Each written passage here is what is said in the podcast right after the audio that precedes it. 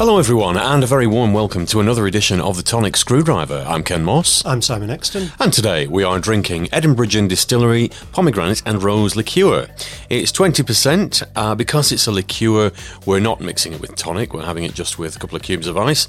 And the Infobollocks tells us, inspired by the Orient, this fragrant liqueur is created by infusing ruby red jewels of pomegranate seeds and perfumed damask rose petals into a multi award winning Edinburgh Gin classic. With its candied notes of Turkish delight, it's a sweet and aromatic cocktail ingredient, perfect with rose lemonade and served over ice. Well, what do we think of the bouquet? It smells very pomegranate. It does, very um, pomegranate. And a bit of rose as well. I'm not the biggest fan of pomegranate as a flavour on its own, but I'm a huge fan of rose. The pomegranate is dominant, though. The, Yes. the rose is. Anyway, chin chin. And the pomegranate's dominant in the nice. flavour. It's very pomegranate dominant, so I'm not absolutely blown away by Hmm. it in the way that I would be if it were just a rose gin liqueur. But it's very, very nicely done. It's very smooth. It's a bit on the sweet side, but then it's a, a liqueur, so you kind of expect that.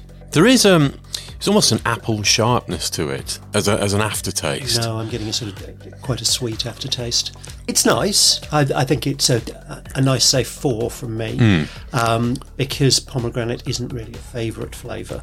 It's not I put it any higher than a four, but it's a, it's very nicely done. And if you like pomegranates, then this is probably a liqueur for you. Yeah, I'm, I'm going to concur with that. Uh, four out of five Bernards for me. It's uh, it is sweet, and I do like the liqueurs. But yeah, there's a, there's an element to this that is uh, it's just not quite five territory. If uh, if anybody out there does want to do a rose liqueur, please feel free. I would certainly buy that. Silent Pool would do a very nice one because their rose gin is absolutely lovely. It is, it is. Can recommend that one. But yeah, Edinburgh gin, pomegranate and rose liqueur, worth your time.